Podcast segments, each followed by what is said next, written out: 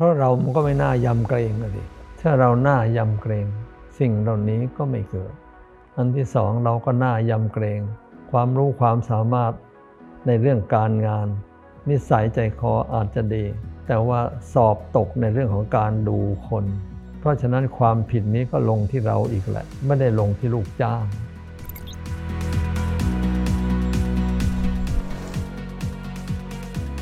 เมื่อหลวงพ่อเองจะมาสร้างวัด ตอนนั้นยังไม่ได้บวชก็เลยไปกราบลา คุณพ่อ พ่อผมจะมาช่วยคุณยายและหมู่คณะสร้างวัด คุณพ่อก็พูดดีไปทีลุก แต่ว่าจำไว้นะ การสร้างวัดเป็นงานใหญ่ ต้องใช้กำลังความร่วมมือร่วมใจของคนทุกฝ่าย แล้วต่อไปข้างหน้า เราเป็นผู้ใหญ่ขึ้นก็จะมีลูกน้อง มีลูกศิษย์มีผู้ใต้บังคับบัญชา แล้วก็มีลูกจ้างซึ่งเป็นคนข้างนอก ลูกน้องอะไรลูกศิษย์ก็เหมือนกับลูกเรา เราจะไปหวังให้ลูกศิษย์มีความรู้ความสามารถเท่ากับเราทุกอย่างมันไม่ได้หรอก เพราะว่าเราจะรู้มาขนาดนี้ก็ลองผิดลองถูกเสียหายมาเยอะ แต่ชั่วโมงบินของเขามันยังไม่เท่าเรา จะให้ทำอะไรได้ดีเท่าเรามันยากนะ ถ้าลูกจ้างล่ะ ยิ่งเข้ามาฉาบฉวย เขาไม่ได้อยู่กับเรานาน เข้ามาเพื่อจะเอาค่าจ้างเอาเงินเดือน จะให้เขาทุ่มเทเป็น เหมือนอย่างกับเราเหมือนอย่างกับลูกศิษย์มันไม่ได้เราต้องยรับความจริงตรงนี้ก่อน ถ้าเขารู้เท่าเรานะไม่เป็นลูกจ้างเราหรอก เขาจะเอาเรานะนะเป็นลูกจ้างเขาถ้าทำใจอย่างนี้แล้วก็จำไว้ ไว้ใจลูกตัวเองตาบอดข้าง ไว้ใจลูกจ้างตาบอดหมด นี่คือสิ่งที่โยมพ่อหลวงพ่อ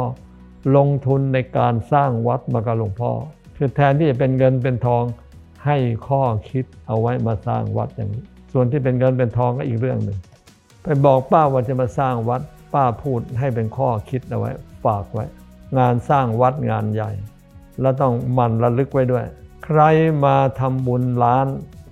เขาก็เป็นเจ้าของวัด ใครมาทำบุญสลึงหนึ่งบาทหนึ่งเขาก็มีสิทธิ์เป็นเจ้าของวัด เท่ากับทำบุญล้านนั่นแหละแต่ว่าสติปัญญาความรู้ความสามารถความคิดความเห็น ของบุคคลเหล่านี้ไม่เท่ากันเป็นธรรมดา เพราะฉะนั้นเวลาทำงานไม่ต้องห่วงหรอกว่าจะไม่เกิดปัญหา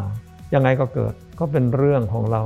ที่จะต้องทำความเข้าใจบุคคลเหล่านี้ให้ไปทิศทางเดียวกันให้ได้ ถ้าไม่ได้จะลำบาก แม้ได้มาจำคำป้าไว้ให้ดี แม้ทำความเข้าใจกันดีแล้ว